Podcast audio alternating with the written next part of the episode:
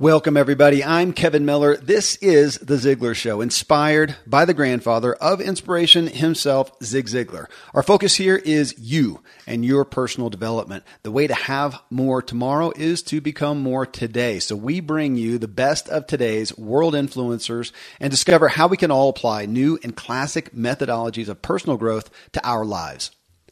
And hey, Ziglar listeners, Zig would be so grateful to know that his influence through this show has us quickly approaching 40 million downloads. So this is just my thanks to you, not just for listening, but for passing on the Ziglar legacy in your own lives. In today's episode, we talk about what makes you, us, who we are and where we are and what we are it's our habits. And we're going to open your eyes to some successful habits by auditing the habits of computer science professor Cal Newport, one of the more influential personalities of today's influencers. My main talk with Cal was show 703. It was titled Get a Leash on Technology and Take Back Your World. Some of what you'll hear in this episode is well, Cal's a follower of Michael Pollan and Mark Sisson and primal eating and exercising. He's big into cognitive fitness and the reality that the brain is a muscle that needs to be worked out consistently. He's a fan of multiple streams of income and literally states he does never trust one stream of income. His best career advice, well, he borrowed it from Steve Martin. I'll let you wait to hear exactly what that was. He seeks high quality leisure, plays guitar in some bands. All in all, not the picture you might have of a professor of computer science at an Ivy League school. Uh, connect with Cal at calnewport.com. Check out his new book, Digital Minimalism, wherever you buy books. I just had my two teenage boys read it. So we're going to dive in with Cal and open your eyes to some great habits that you can adopt after we give gratitude to our show sponsors.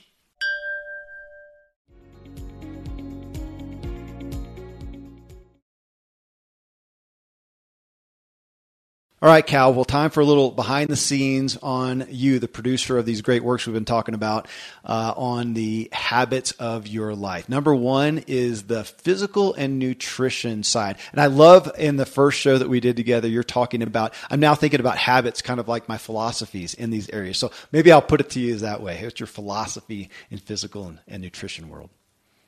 Well, you know, it's, it, it's something that's always evolving. But on the nutrition side, I would say I'm probably some combination of Mark Sisson and Mike Pollan. I see Pollan on the shelf behind you there. Yeah, yeah, absolutely. I'm a big fan.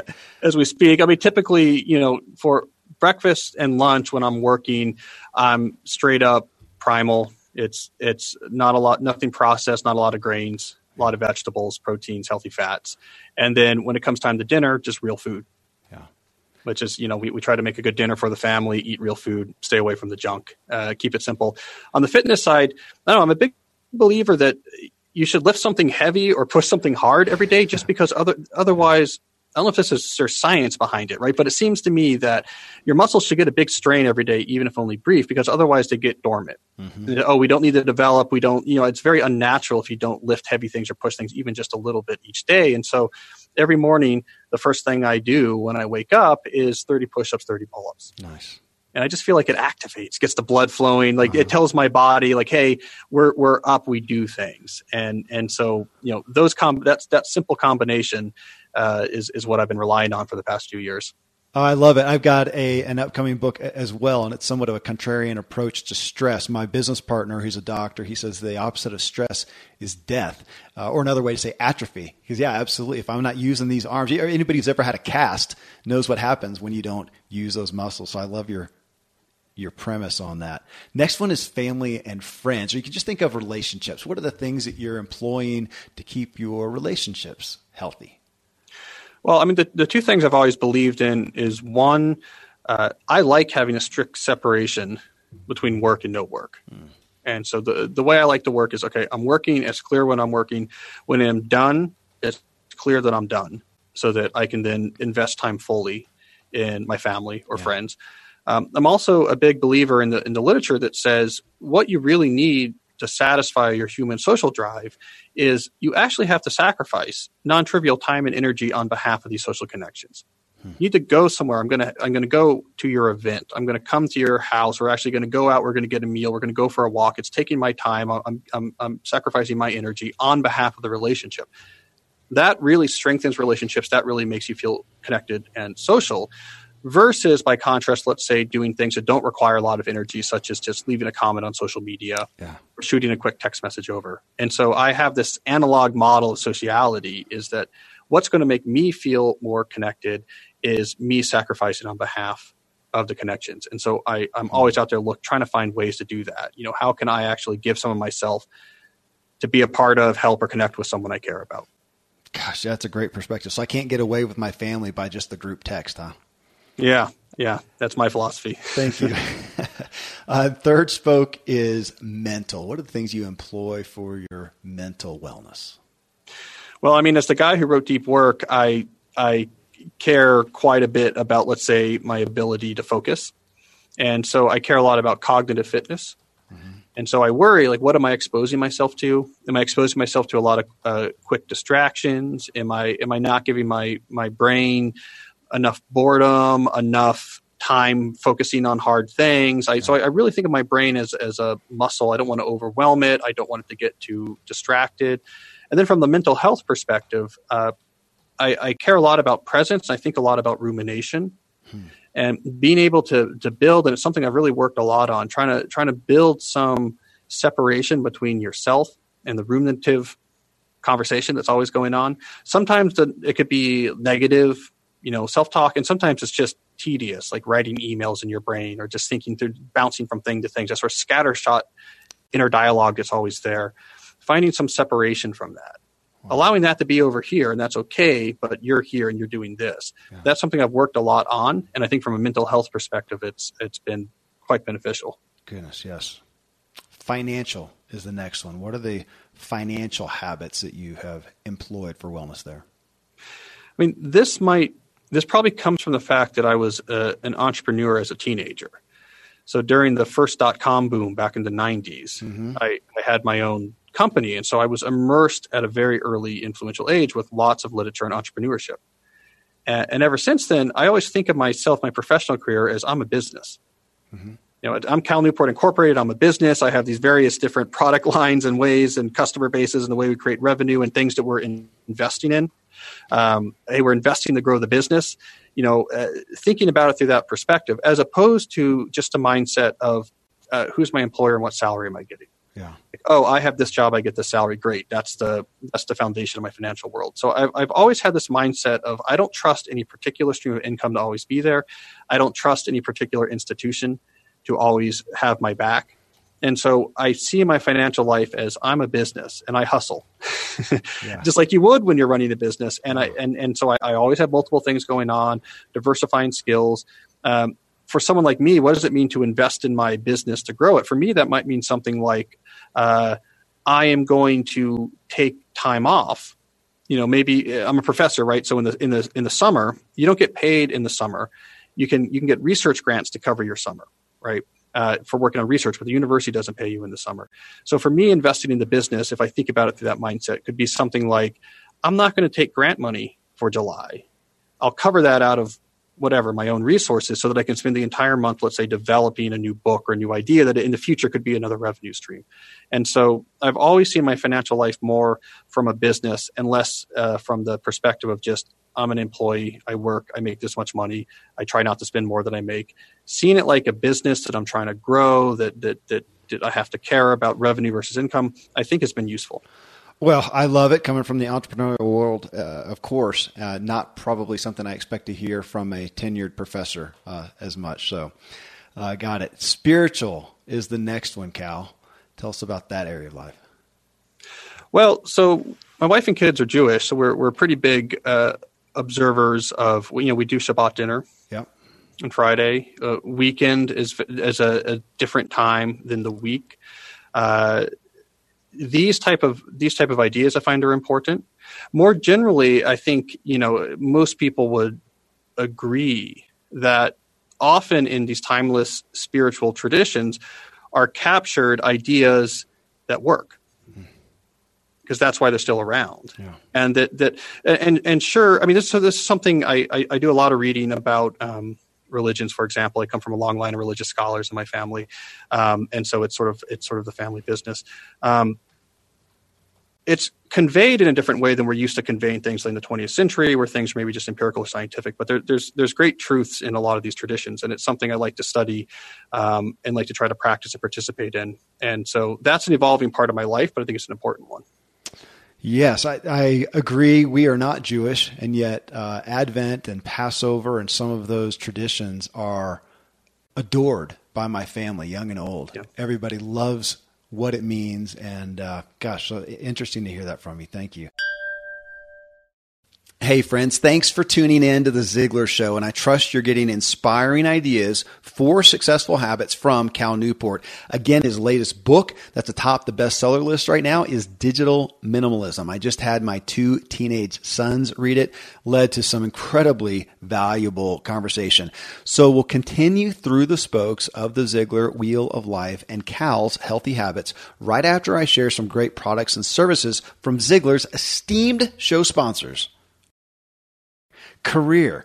What do you do on the career side? You just talked about the business of Cal Newport and your different endeavors, and you do have different endeavors. I'm sure you've got uh, opportunities galore. What are the things that you do to keep your career track where you want it to be?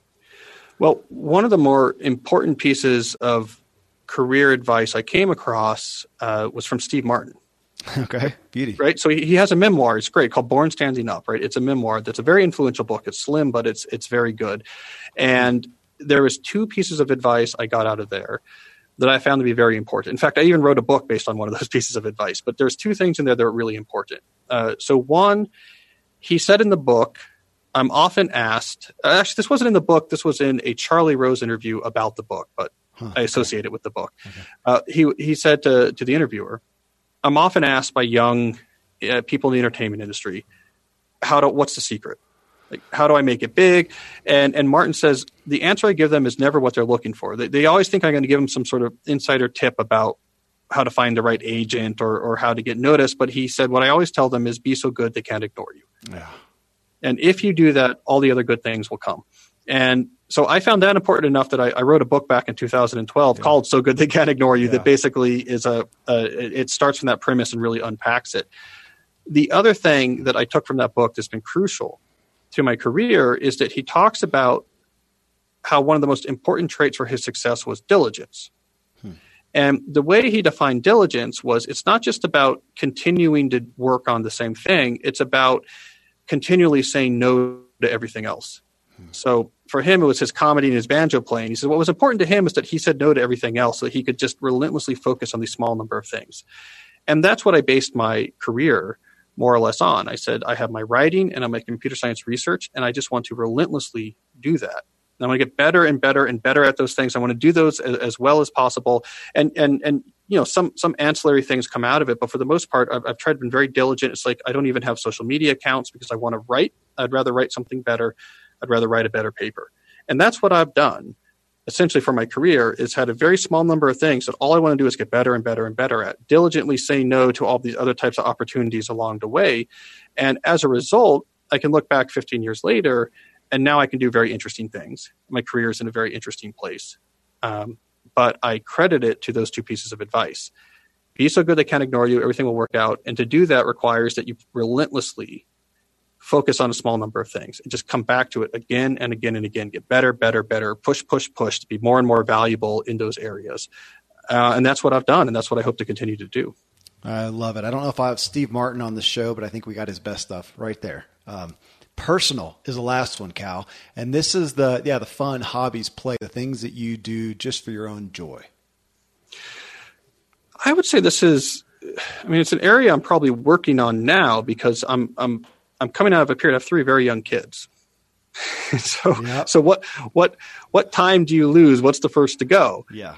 Well, personal. it's it's it, it's it's the personal, but I mean the things that have uh, persevered is uh, I'm a huge reader, and so when I when I can get time back to read, that's usually when the first things to come back in. Uh, I've been dabbling back with getting back into my guitar playing. I used to play in bands all throughout my my sort of all throughout my childhood and teenage years, I played in bands. But there's just something physical and skill based about it that I think is, is very rewarding. Um, and as my kids are getting a little bit older, being able to find real activities that we can do together and develop, getting real value out of it. And so, you know, my most recent book, I, I go through this long case for why high quality leisure. So activities you do mm-hmm. for no other reason than just the intrinsic quality activities is something that's foundational to human flourishing. And so I'm trying to eat my own dog food there. And I'm systematically, since that book came out, I'm systematically trying to introduce more time where I'm doing hard but really quality activities for no other reason than just it's it's really quality and enjoyable to do. High quality leisure. I may have to title the show that. It's a good that's a good yeah. line and a good call. And thank you for giving us just yeah, behind the scenes look at the healthy habits that you put in place that have helped you bring your great works to us. Thank you, Cal. Well, it's my pleasure. Thanks, Kevin. Well, friends, I hope this show with Cal has you inspired to be so good they can't ignore you. Again, connect with Cal at calnewport.com and check out his new book, Digital Minimalism, wherever you buy books. Coming up next in show 706, what is more valuable than having human relations skills? Well, maybe nothing. I mean, the quality of your relationships, the quantity of your relationships, and the joy in your relationships is equal to your human relations abilities. Uh, along the way, we all learn some basic things. Uh, but here you're going to hear Zig Ziglar's 10 Commandments of Human Relations. Uh, you're probably doing some of them well and benefiting from them. But the question is, where are you not doing well and suffering, or at least not benefiting as much as you could? So I'm going to play a four minute clip from Zig Ziglar where he quickly takes us down his list. And judging that Zig is held up as one of the very top, most successful communicators of all time, the list feels fairly irrefutable. I asked the Ziglar audience which of Zig's 10 commandments, and I listed them out, uh, do you most succeed with and which ones do you most struggle with? Tom Ziglar joined me to talk through the comments. I'll tell you right off, the area people are weakest in, nearly 50% or, or, more said they failed at remembering and calling people by their names. It's one thing to remember them, another to consistently call them and reference their name. People love to hear that word. Uh, it's Zig's rule number three. Uh, but listen on, and you're going to want to hear the rest, which I'd pose go a good bit deeper than just the name. Till then, thank you, as always, for letting me walk with you as we inspire our true performance together.